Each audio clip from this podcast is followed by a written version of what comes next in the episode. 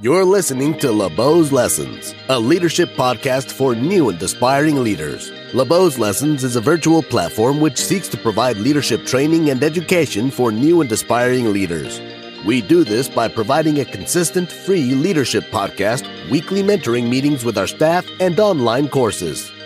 Every Tuesday, we meet at 12 noon CST to promote self awareness by providing stories and leadership coaching on this show to raise the emotional intelligence of our listeners. You can support us by following, liking, subscribing, and sharing.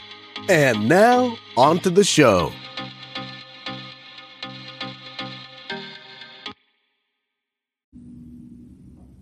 All right. Hi, everyone. Welcome to LeBeau's Life Lessons and we have uh, an exciting show today and we are going to be finishing up on my series called the lawlessness of mankind. And in this series what i was trying to do was kind of give you um, just some of the notes that i have written over time and the things that i've learned uh, based on reading lots and lots of history books and just being a history buff my whole life.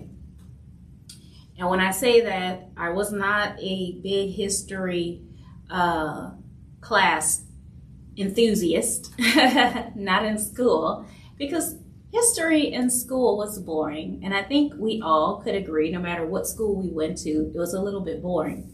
But history is actually very interesting because of the stories. And that's what's the most important thing. And so, in this series, what I've been talking about specifically is what is the nature of mankind and what are the things that we can learn based on the historians and the wars and the just the different empires and collectively what does it say about us as a human race right and what can we learn from it and what is going to continue to happen? Where are we now? And what does it mean for the future? And what can we do? And I wanted to tie all of this in to relate to what the female or woman's role in history is based on all of the things that we've learned because my audience is primarily female. And many times uh, the people who are attracted to my brand or my genre are interested in their purpose and they're looking for meaning in life and they're looking at how they can be most most impactful in the world based on their gift. And today as i'm wrapping up this series i'm actually going to go into that.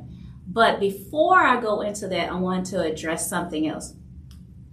So on my tiktok i posted about a scenario. And I wanted to present this scenario in every episode. Since I see that people are really interested in this, I'm going to present a scenario, um, something that has to do with psychology or human behavior, and, and we're going to address it on LeBeau's Life Lessons. But I wanted to ask this question. So, this was the scenario, okay? You have a, a woman who was in an abusive or bad relationship. Her fiance, um, they had an argument and uh, it probably got violent. She decided that she needed to escape. She needed to get out of town. The only person that could get her out of the town was the boat captain who would get her across the river. However, this boat captain had a very bad reputation. He was an evil person known throughout the community, and she disliked him. When she went to him about the situation, thinking that he would give her empathy, he said, Of course, I'll take you over, but you have to sleep with me first. So reluctantly, she sleeps with him, and then he takes her over the river. Well, she didn't realize her boyfriend had been following them. He gets over to her, she's crying and upset, and the boyfriend says, What happened? And she says, The boat captain made me sleep with him to get across. He goes over, and because he's a violent man, he beats up the boat captain so bad he kills him. And the girlfriend stands there and laughs. The question is who is more morally unethical. People said the girlfriend because it, if it weren't for her, then um, the boat captain wouldn't have died. She known she knew that her boyfriend was crazy, and that's why she sent him over there. And some people say the boyfriend because he's an abusive person. This none of this would have happened if it weren't for him being abusive. And then some say the boat captain because he deserved what he got. He is basically a rapist and he's an evil man anyway. They want to know what it means. And I've been leaving everybody on the hook for about a week, not really thinking anybody would be interested in knowing the answer. Well, the answer is there's really no answer. So it's a trick question. The question is supposed to reveal to you where you lie morally. It's basically a psychological question to show you how you perceive the world. And what we find is basically based on people's personal experiences, that will determine who they feel is the worst person in the scenario. For instance, if you're a person who um, came from an abusive relationship, you will immediately identify with the female and you would say the boyfriend or the boat captain was the most evil. However, if you have been accused of, of rape or, or being a bad guy um, and you feel like it, it was wrong, then you would say that the boyfriend is the worst person or the girlfriend.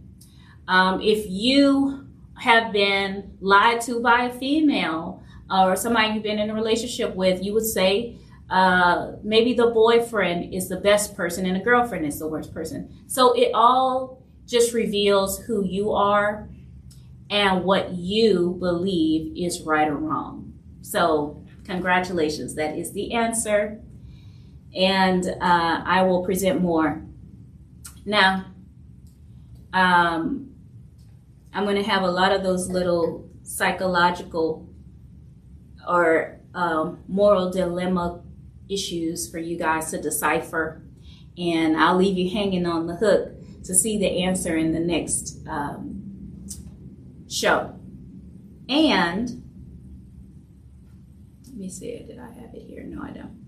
The next show I'm going to talk about being a principled woman is called The Principled Woman. And I'm going to have a series talking specifically to 18 to 22 year old women, 18 to 25, to discuss what it means to have principles to live by. When I was a young woman growing up, um, I always looked up to women who were strong and women who seemed to have the answers and women who seemed not to be ruled by emotion. Women who weren't taken advantage of, women who had, you know, a good sense of confidence about themselves. And I know that a lot of young women look up to that. And so I wanted to talk about what does it mean to be that type of woman. Well, that type of woman is a woman who lives by principles. She doesn't live by her emotions. She makes logical decisions, strategic decisions for the long term. She makes wise decisions despite what her feelings say. And we're going to talk about different principles you can adapt or tweak or apply in your life that um, will help you to make sure that you are growing into that woman more and more as the years pass, rather than being the type of woman that is led astray often and looks back on life with lots of regret and looks back on life with with you know feeling like she doesn't have much to show for everything she's gone through. And so we'll discuss that on next time but today we're going to finish our series. So, again, if you're watching today, this is LeBeau's Life Lessons, and we're going to be finishing the series on the lawlessness of mankind and woman's role in civilization. Now, if you want to hear part one and part two, it's on Anchor, Spotify, and um, Amazon, um, sorry, Apple Podcast and you go there and you type in LeBeau's Life Lessons, And also there it's on YouTube as well, just in case you want to see me. But if you don't need to hear me, you can go ahead and listen in your car because my analytics say that's what most people do. But on our previous sessions, on the first episode, we talked about God and is there a God? And we talked about if there is a God, based on what we see, we can observe from mankind, this is what he must be like. Then we talked about okay, if there's a God, then what is sin? Okay, and, and how does that relate to the human experience? And after we went into that, we delved into what exactly is morality anyway? And can we create our own morality without the use of religion or God? And then we talked about religion itself and the impact that it's had over history and what we can learn as to what value or the ways that it hurts um, civilizations over time. And today we're going to talk about where we are, right? And and I don't have a lot of notes on that. Where we are, and then we're going to go into what history has taught us overall by about mankind and the and life on earth and how all of that can tell us what is the value of women and what is the greatest contribution women can make in this world. You know, cons- considering all the limitations and different issues that women face in every civilization over time, what can any of us do to actually make a difference? Is it worth it? And I'm going to have the answer by the end of this show. All right, all right, all right. I'm going to get started soon. I wanted to have my TikTok audience on board first. But uh, let's see. I might have them chime in later. Okay. All right. Well, when it comes to today's generation, this is one thing that is obvious, and it's obvious in every generation actually. Every generation believes that the previous generation is ignorant and that they are more evolved than the previous generation. Agreed? We do the opposite, okay, of what was previously done for the sake of being different. Every generation rebels. So when some of you, like uh, I was listening to someone say last week, how the things they're seeing in this generation is really bothering them. And I keep seeing that everywhere. Every generation rebels. Your generation rebelled. And there were people, the elders in your time was saying the same exact thing about you. Okay. But we do that to be different. And we want to do, we want to be different in the name of progress, right? Okay, not saying that it's good or bad. This is just what can be observed. It's natural for the young to rebel. Okay? They rebel against the old. And this shouldn't be a surprise to the older generation. It's just something that happens. So when you see the younger generations rebelling against the, the, the you know moral standards and things like that, expect that to happen. But then also know that over time that generation calms down and then they kind of revert back to the things they were taught earlier on. Okay. One thing that can also be observed is that today, old men act as if they're young. Now, that is something that I have not seen over all the books about history in different civilizations. I have not seen this, but especially in this generation, is that older people want to appear young more than ever before. Especially not just the women, it's the men now. And I'm not just talking about physically, but like uh, socially. They want to appear younger, okay? I don't exactly know why, but this is just something that can be observed. And on the flip side of that, you see younger men trying to appear wiser than the older men. So now the younger men are trying to appear as if they have this sage wisdom that the older people are supposed to show.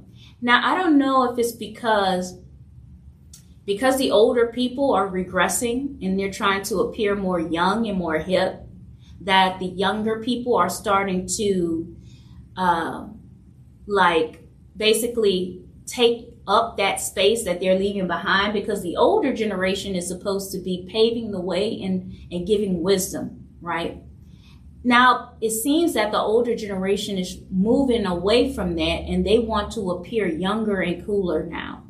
Now, the younger people, for instance, such as myself, are stepping up and trying to bring the wisdom into the civilization and this and influence uh, the generation where the older people should be doing that.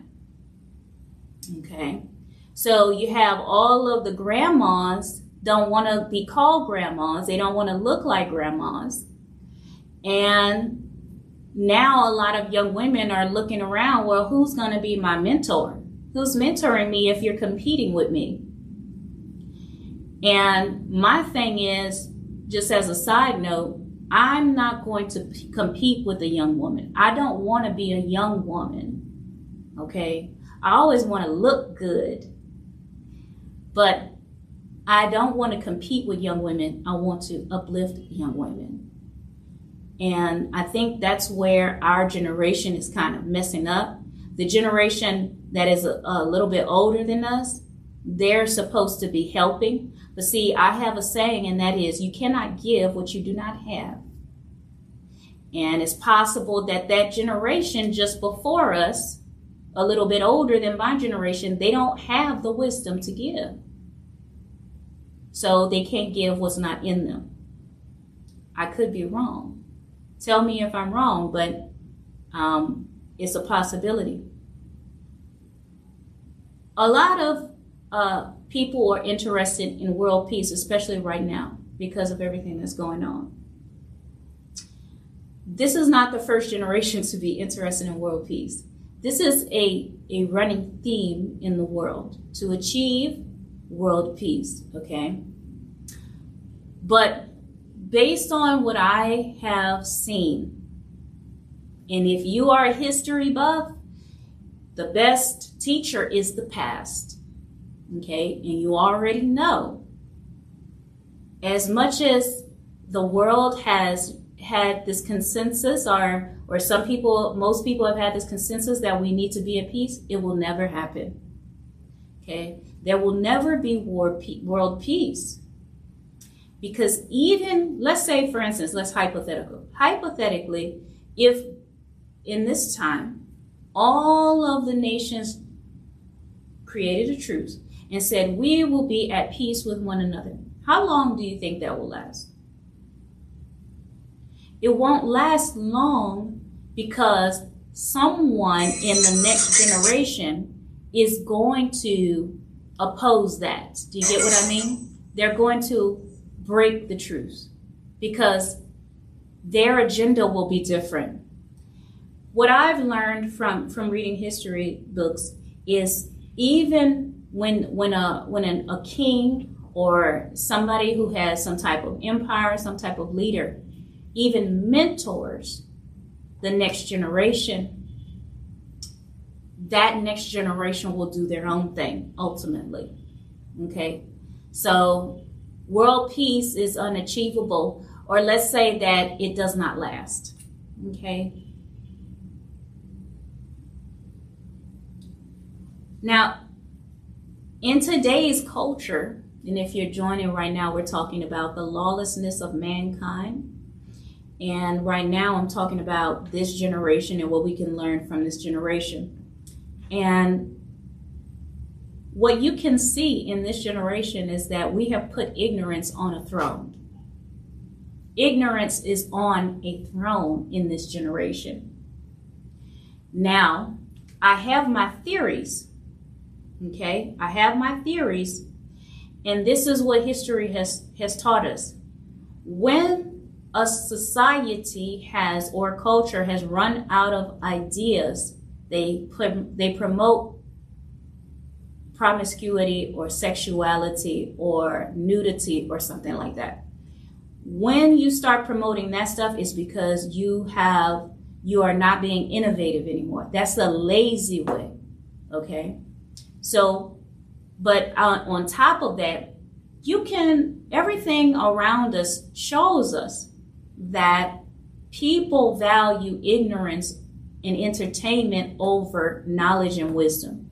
If you look across the board on every platform, what will you see? You'll see that the things that distract people from the harsh realities of life are more pursued than tips on how to navigate life better.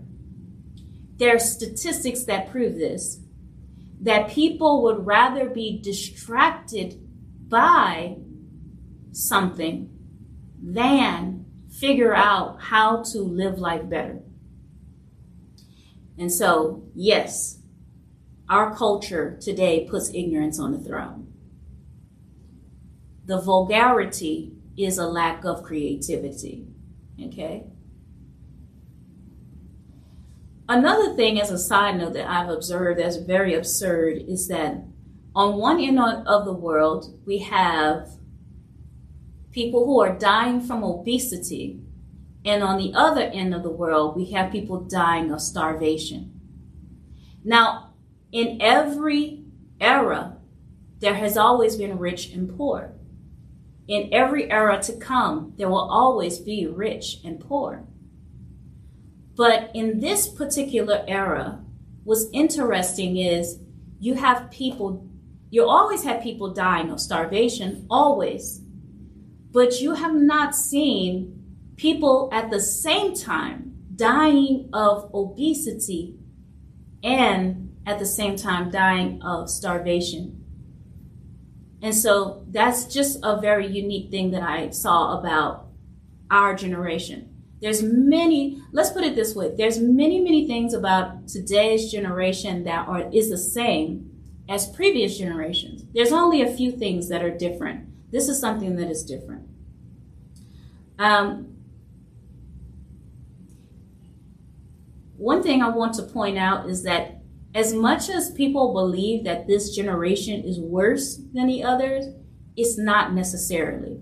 Let me put it this way um, we are as cruel and as promiscuous as we've always been.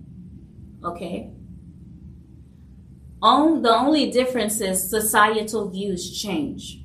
So it's not necessarily that um, humans are worse now it's just that views have changed now. Does that make sense? Okay, so um, um, let me find a better way to explain this. Let's say you always, let's say you have a person in your life, uh, let's say it's your aunt. Your aunt, um, your aunt Jan, Janet, your aunt Janet has always had anger issues, let's say. Okay? Um, but over time, Janet is now to a point where she has absolutely no filter and no couth. Whereas in the past, she she practiced more couth and more restraint the same. She's always been the same person, except for she had more inhibition in the past, whereas today she doesn't have that same inhibition level. In the same way, the human race has always been cruel. The human race has always been promiscuous and sexually deviant, okay? The issue is now people look at it differently And depending on what culture you're in, will dictate what is perceived as right or wrong, too far, or okay. So, no, this is not the worst generation. The same thing, the same things that's happening now have always happened. Okay? Here's another thing that I've observed from this generation we applaud science for all that it does. And science is great. I'm a big science enthusiast. I love neuroscience specifically, and um, that's a that's a very high interest in my life. But we applaud science for all that it does. But as much as people would like to believe that science and education are all that's necessary in order for a society to be great. Um, science has not made people better. Science has enlightened people. Science has helped to heal people. It has not helped people to be more moral or more kind to one another. You see, some people like to put science here and morality here because things in science you can measure, but you cannot measure character. However, character is a very important uh, virtue that should be highly valued. Just because you cannot measure something scientifically does not mean that it has no value. And in fact, it is not science that has kept us as uh, civil towards each other as possible. It has been morality or people's sense of morality that has made us a better society. Science is like a tool, it's like technology. It creates things and concepts, it solves problems. It does not solve a moral problem. So, as much as science can evolve, it can never evolve to a point where it makes people act better. Technology cannot make people act better. Science cannot make people act better. Any type of discovery cannot make people kinder. It can only help us in aiding us in doing certain things. That should be easy to understand. And finally, on this point, as much as we have evolved, even with science and everything that we have, um, we are one catastrophe away from savagery. Savagery. You've watched the show Walking Dead, or you've heard of it. In the show, it's easy to see that one catastrophic event made people turn back to their barbaric ways this is art imitating life. Because on some subconscious level, we all know if we were to lose all of this science and all of this technology all at once, or most of it, you know, our, our ability to use it, we would revert back to the same barbaric types of ways and, and, and things that we did. Um, in order to survive. We would go back into caveman mode where it was okay to to not be civil and not be nice and not be kind because everybody was in survival mode, right? Okay. That's right, piece to the puzzle, he said uh, took a while for psychology to be accepted as science, but morale is still unmeasurable. That's correct. Mm-hmm. Don't believe that we are so evolved that we are beyond savagery, like that's a thing in the past. Wars today are an example that we are not as evolved as we might think that we are.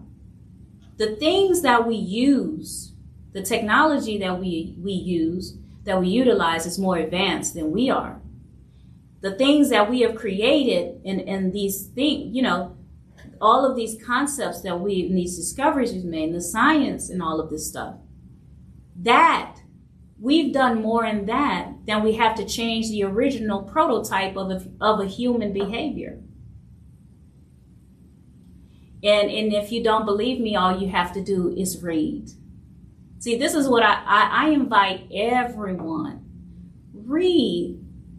Read.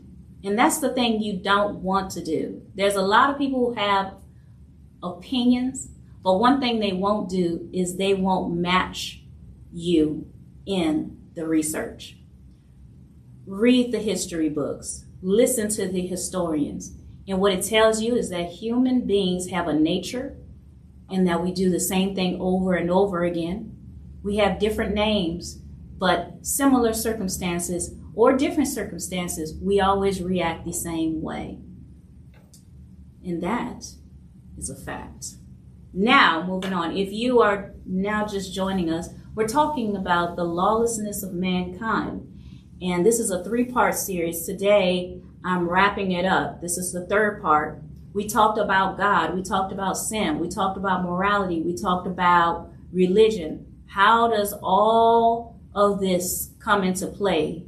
And what does it have to do with our role? What are we supposed to do? What could we do? What does it even matter if everything is going to stay the same? And I'm going to give the answer at the end. Okay, so let's talk about what history has taught us overall about mankind and life on earth. And if you're just watching and you're not and you're not familiar with me, this is LaBeaud's Life Lessons. You could go on Anchor, Spotify, Apple Podcasts to see the previous episodes and, and all of that if you like that. Okay. All right. Here's some, I'm about to spit some facts, and none of you can debate me on this stuff, okay? And if you want to debate me, you can try, but I promise you I will win because I always do. All right. This is not in a particular order, okay? These are just notes. All of us are born savages, okay? But our access to rich heritage of knowledge and wisdom are what keep us from behaving like our primitive ancestors.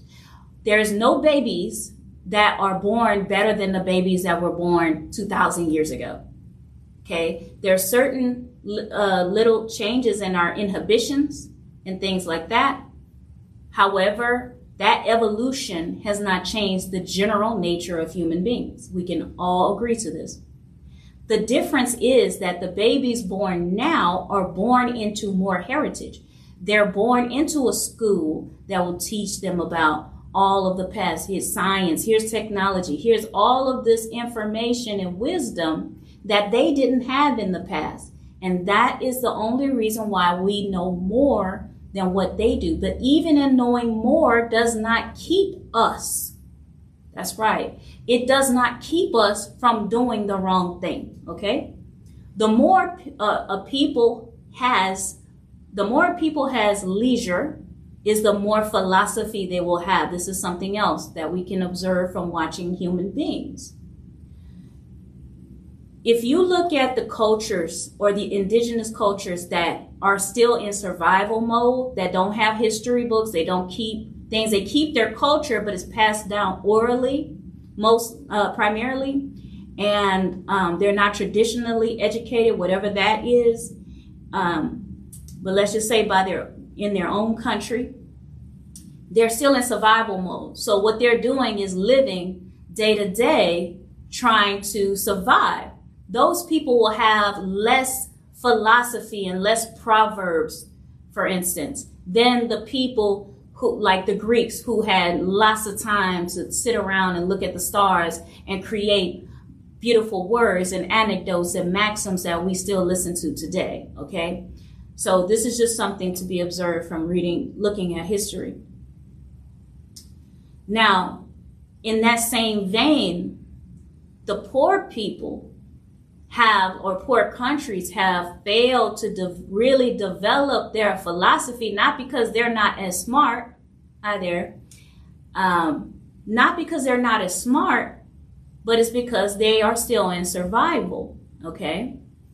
And this is the reason why, even in the Christian church, universally, every Christian denomination focuses their message on the poor because these people have less reason to have hope.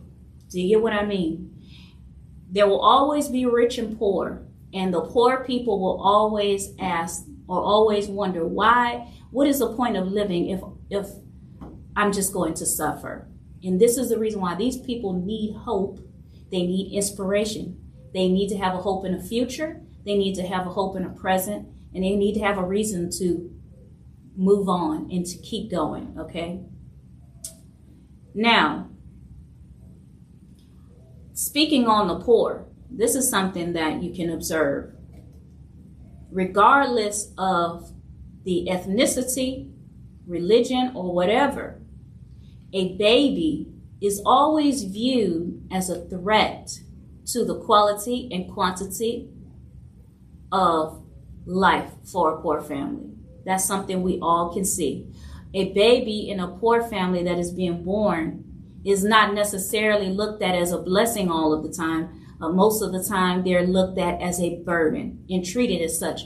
I was watching somebody the other day, and it was another psychologist, and he was talking about how some people have been raised as pets and not as children.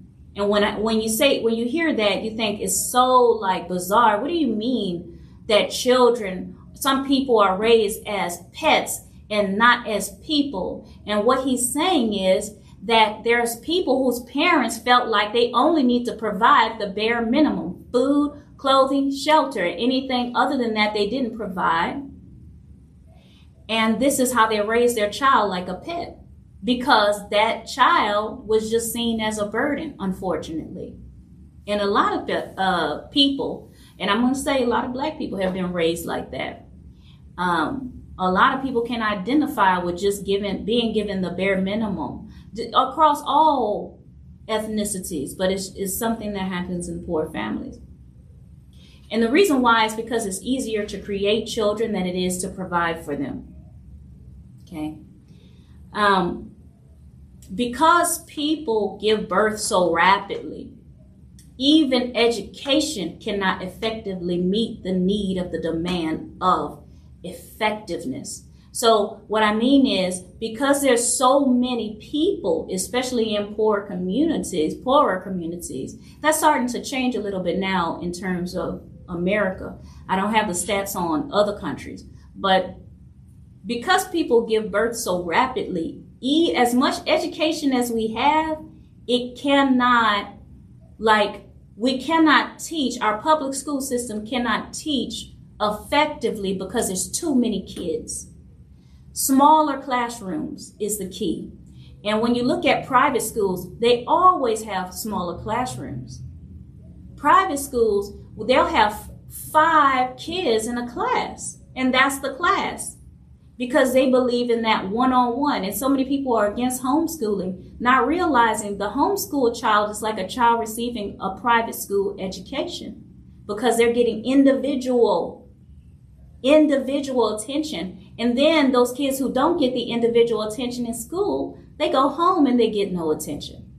So it's a vicious cycle okay? Now thinking about how um, how the birth rate is is out of control. Viruses, war, sicknesses is kind of nature's way of preserving the human race as a whole. Now stay with me on this because I know it's a little bit bizarre, but what what you can see is when there is an excess of parentage in the world, it gets nullified by sickness and disease people get, there's viruses and people get wiped out. A whole bunch of people get wiped out. But the thing is, that's because if all the people, if there were no such things, there would not be enough food to feed everyone in the whole wide world. There would be massive, massive starvation, and massive issues across the board. Crime would increase, lots of different things. So, unfortunately, you see a lot of disasters happening in different places and viruses and sicknesses. But even though those things are tragedies, um, the reality is, based on history and based on statistics, is, is, is that if those things didn't exist, unfortunately, there would be threat to the entire world. Okay? And I'm not saying that it's good, it's just an unfortunate situation. War generally solves no problem. The only thing it does is replaces one ruler with another ruler. And that next ruler isn't necessarily better. Okay, we can all observe that.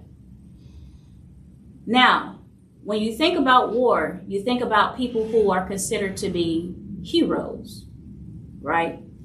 You think about just life in terms of what makes a person a hero or not. It's not that the person is a hero. The situation creates a hero. This is something that we can learn from history. This is the reason why you cannot be afraid of turmoil and disaster and tragedy. These are the circumstances that have a hero step forward. Without the without the need of a hero, there are no heroes. Every hero that you look at over history is called a Creole a hero uh, because of them overcoming some major problem some major issue. Okay. I'm not here to answer those types of questions. Today, I'm focused on, I have a whole lesson that I've been, that I planned like a month ago. So we're going to stay on topic. I'm talking to the people on TikTok. Okay. If you have a question, you can inbox me. If it's not related to this issue, then we're going to have to talk about it another time. Okay let's stay on topic because everybody has a platform that they can go just like right now i'm talking about what i want to talk about on my platform everybody else can do the same thing and that's that's one of the issues that i do see too when it comes to speaking out on different things everybody wants you to speak on something that's close to their heart instead of stepping up and speaking on it themselves and promoting that themselves so situations produce heroes, okay, not the other way around, right? Regardless of what your definition of a hero is, a hero is a person who steps up to a problem. That's what a hero is. We cannot blame what's wrong in the economy on the rich. That's another thing that you learn from history. The issues that we have with poverty is an issue that is very systemic. And it has to do with a lack of development and family dynamic. It has to do with the breakdown in the communities, but there will always be rich or poor, no matter what. There will always be rich or poor. There always have been from the beginning. But what I've seen is that no matter what you do to the rich, poor people will still exist for many different reasons. So we can tax the rich all we want to. We can try and we can do it. It's not going to cure poverty ever. Okay. Now, in terms of the poor, one of one of the reasons why poverty is so rampant, especially in certain areas, is because obviously a lack of education whatever that is for that community. And until education and everybody has equal access to that education, we will never be able to catch up to one another. And that's the thing. That's the reason poverty and rich will always exist. See, what we call poverty today, yesterday was called rich. Do you get what I mean? What I call poverty was rich back in the day. What we call poverty in America is rich somewhere else. It's all relative, right, to the community or the current society. Okay? So, with that being said, we can never, we can never catch up unless the, the education is level And even if you level the education, like I said, it's systemic. Poverty is systemic. There's mental health issues that come into play. Some other uh, inequality that comes into play. So, with that being said, there will always be rich and poor. History that was written isn't the same as history that is lived. And I have a point for saying this. We only document the extraordinary and not what is ordinary. Okay? So, what I mean by that is a lot of people who think it would be better to have lived in the past in some other era are thinking, wow, look at all the history from this era. Look at all the great people that lived and all the great things that existed then. What our ancestors did was they wrote down the exceptional things, the great things that happened in their era. That's what they documented. The same way that we document the extraordinary people and the great things that have happened in our his our time now. Okay? So what that means is that there will be people in the future that will look back on our time and say, "Oh, I wish I would have lived during this time. It's so much better than now." But that's because we are only showing our best selves. It's kind of like, let's say, for instance, this is an easy way to explain it. You know your whole family history, right? Whole family history. Now, just imagine if somebody was judging your family based on your Facebook post. Your Facebook posts talk about your vacations, your marriages, your job offers, your business, your everything great. Oh, look what we're doing here. Look at what we're doing there. You're only posting your best, right? You're not posting when you put toaster toast in the toaster. You're not documenting where you walk the dog or when you fail because you did something stupid most of the time. So the problem is that we cannot base an era based on only the greatness that was shown about that era because we are completely wrong. The people who lived in that history know the history better than the remnants of the greatness that we see today. So when you actually look back on the people who have record of living them, yes, they lived during the same time as so and so and this person, this great person but they could tell you what it was really like to live in that time, and that's what we have to keep in mind. When it comes to greatness, there is one thing that can be easily observed about all human um, civilizations, all civilizations, okay? The person who manages or the people who manage the money are the people who manage the world. There is a saying that goes, some men manage things, some men manage men, other men manage money. The men who manage money manage the world. And now look at it.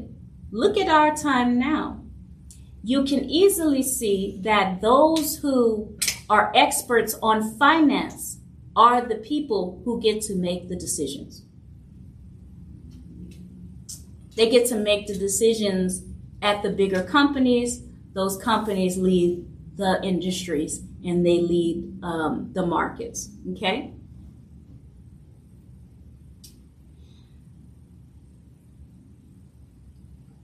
When you look at leaders, over history.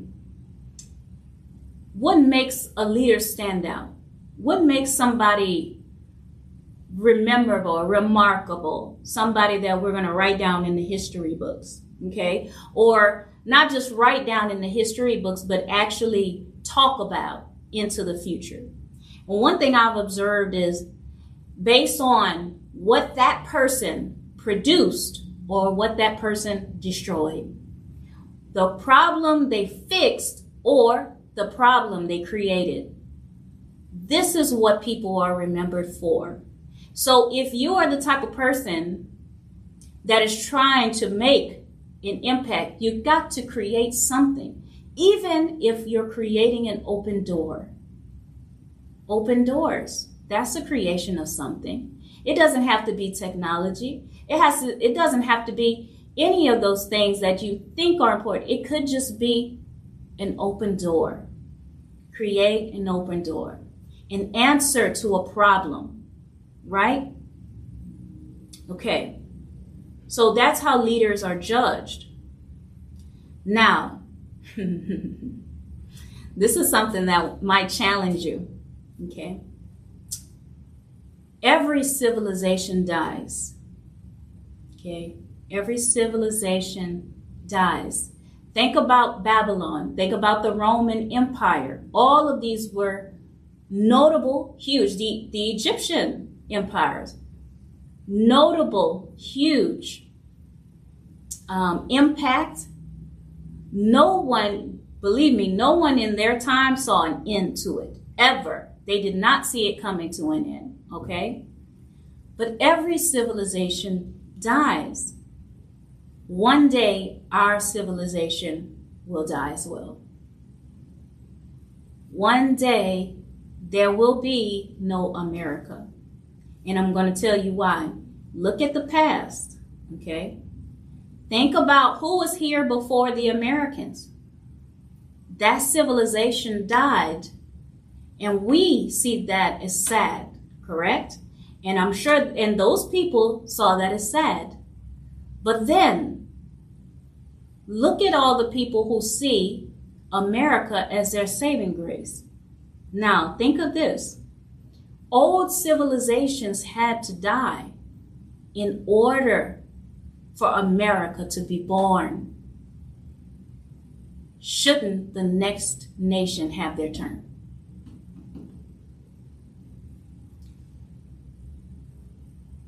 if there's a greater future, shouldn't the next nation have their turn? This is not going to be, things are going to change, okay? Because one thing I love to read about is Louisiana history, because that's where I'm from. And I look at all the colonies and how the colonies felt whenever America took over the French colonies and all the things that changed and they did not like that. It it it shook things up for them, but they adapted to it. And a lot of things they had to adapt to weren't right. Um, but over time, that phased out. So maybe when America's civilization dies or changes, let's say goes through a transition, and we have eventually a new rule, we, we may not even be here it may not be good at first, but it may phase out a little bit in the future. Now, in the last session, I talked about the difference between a civilization and a community.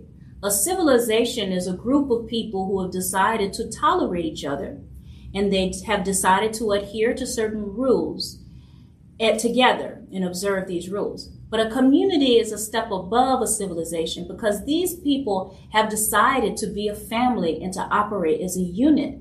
And in order to uh, be proactive about the future and make better things happen. So, this is what a community is, okay? But when a community starts to break down, what is the reason for that?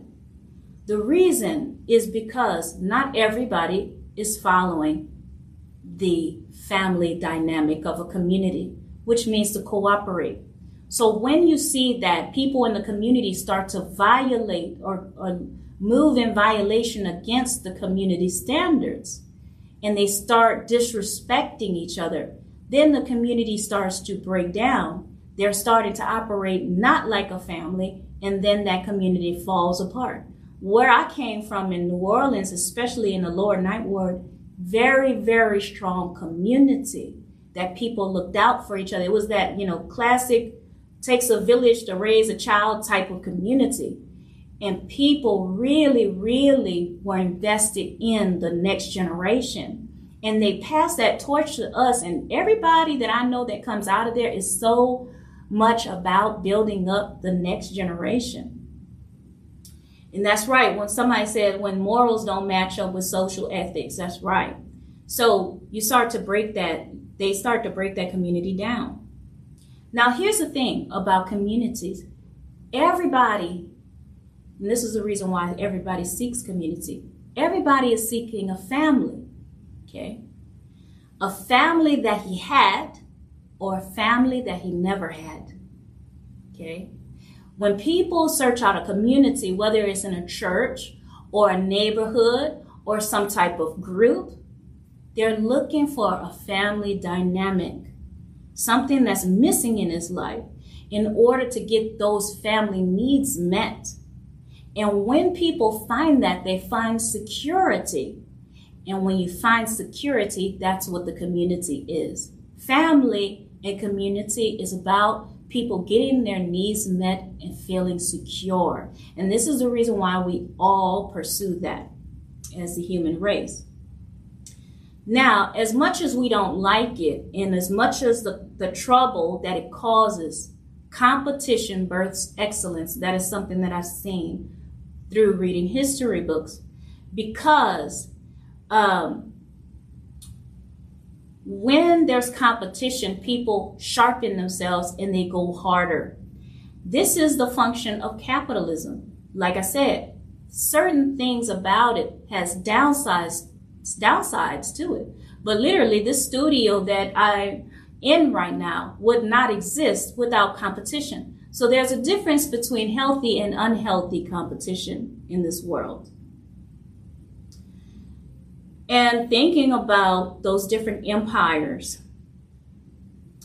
Now, we have empires that were created based on lineage, and then there's caste systems, and then there's uh, elected officials, etc.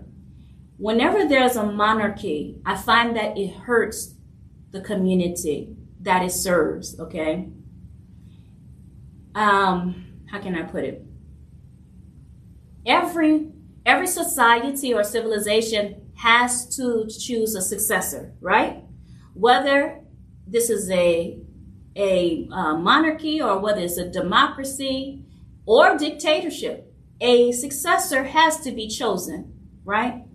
The problem with monarchy and things being in the family is that it creates nepotism and when you choose somebody just because they're related to you, and you choose them to lead just because that is your child or whatever, that puts the empire in a bad state because you don't know how that person is going to lead. And I've seen, gen- like, in books, I've seen generation kings and then what, what the son did, and then that son, and that son, and that son. You never know what's really going to happen the best choice is a democracy because you're choosing people based on their receipts in their capabilities and not based on nepotism.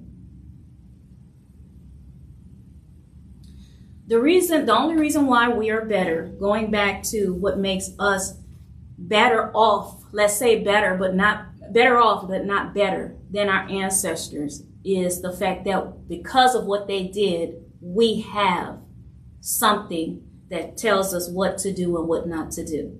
Without those people, we would not be where we are. And so there has to be a respect for those people who took the time to write down their knowledge and wisdom and to contribute something to us so that we could have something better. Okay. I respect that. Now we're getting to the part where I'm going to talk about what's the what's the whole point of this. Okay. Reading all about these historical events and all of these leaders has taught me that human beings will basically be the same. Um, but what can we do that will even make a difference? And this is what we can do we are in charge of putting meaning into our lives. Everybody that is born has a life which is an opportunity to give it meaning or to just live in survival mode and live for yourself. When you look back over time and you realize that human beings haven't changed, but because people left something behind, we have something better. You have to realize that the best thing you can do in life is leave something behind. And I'm not talking about money. I'm talking about an actual legacy. Okay. Life is going to be a compilation of things we deserve and a compilation of things we do not deserve. No matter who you are, rich or poor, black or white, young or old, born in, in the 1900s versus the 2000s, it doesn't matter. You're going to get what you deserve and you're going to get what you don't deserve. Good and bad on both sides. Okay. And when you look at all the things that we pursue, the achievements and all the accolades and the fame, it's all the same. The same thing that you want today is what your ancestors wanted. They wanted financial security. They wanted somebody to love them. They wanted a family. They wanted a good reputation and they wanted wealth. That's what most people want. So the achievements are always the same. Okay? Power, fame, wealth, influence, that's all the same. So should you be going after that in life? For me personally, and based on what I've learned, I don't think that's enough to give your life meaning to just pursue those things doesn't make anybody stand out because that's what everybody wants. Okay? When you look over the past, even though there was things that were left for us to learn from, there's not enough. There's not enough for us to accurately assess everything that we should have done right or wrong or we should be doing right or wrong now. Okay?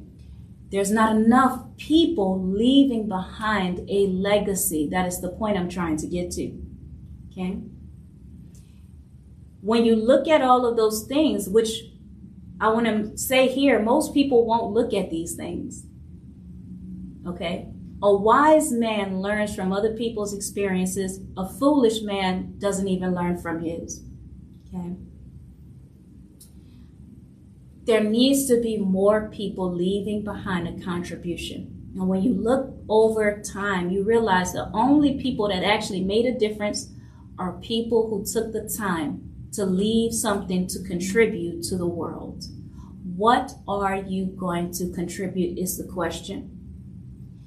Some people are so caught up in being a liberal or a conservative or being this or that your purpose is beyond those things. And the truth be told, we need people on both sides. We need opposing views. We need people to have different ways of looking at things. Okay? Both of those sides help and harm. Okay? But the point of life is to leave something behind. Now, how does this relate to women? How does this relate to women? The way that it relates is after all of my research, I realized that the technology we achieve is is good in some ways is bad. Like you know the same the same technology that creates this microphone can also create weapons of mass destruction. We can make science good and bad it's just like water or fire. It heals and it harms, okay? So I don't believe technology and science is always going to be the best thing to contribute to society. I think it's very necessary and it should be, honestly. But I don't think it's the only thing that's necessary to leave behind or the greatest thing necessary or that it gives your life complete meaning. What gives more meaning and adds more value is helping us be better us's. It's about us being better people because of all the things that we have created. We are still broken. There, there's nothing that fixed us, right? So it's important that we leave. Who are we leaving it behind for? We're leaving it behind for the people who need it. The books that I read, right, for instance, um, some of these people have been dead hundreds of years, thousands even, okay? Because I read lots of old, old books. Um, these people have been long gone. But the point is, they left something if somebody needed it. Okay? This is what it's for. It's a building block. Every book that you read is a building block that you can build upon. When you read books and when you, if, let's say, for instance, if, if you became a doctor, if you became a doctor and you can only become a doctor by learning from the previous doctors who left something behind, because of their knowledge and wisdom as a foundation, you can go a step above them and beyond what they did. Whatever your industry is, wherever you are, leave something behind that adds to the value. You gleaned from the things that other people left behind and it promoted you in life. It promoted you in life. So the point is, why won't why aren't more people focused on leaving something that promotes others in life after they're gone? That's how you make an impact. When your words live on for decades and decades, that makes an impact. This is the reason why I believe in writing books. A book can help somebody when you're sleeping, when you're dead. It helps somebody have a breakthrough. How much bigger can that be? Do you get what I mean? And so, for instance, this podcast that I created, I have people who listen to me. It's only a select few. I'm going to, I actually was thinking about the statistics. I'm going to have the statistics um, next time. It's only a select few people, but I actually didn't even create this podcast for anybody. Every podcast that I do is a book. This, the lessons, the lawlessness of, of mankind, the series, is going to be a book. I create a legacy for my family. I believe in principles, in living by principles. I believe in sharing wisdom. I believe in teaching children from youth to adulthood about the principles of life, wisdoms, wisdom, morality, choices, being a great decision maker, being a moral decision maker, I've written 12 books. I don't do this because I want likes. I do this because I'm writing a book or books that my grandchildren will read and my great grandchildren will read. And if other people benefit from it, that's great. But I'm focused on leaving a legacy. So if I if I don't ever become a millionaire, if I don't ever become famous or well known, as long as I left a contribution behind me that people can build upon, that's all I care about. I will have added meaning to my life.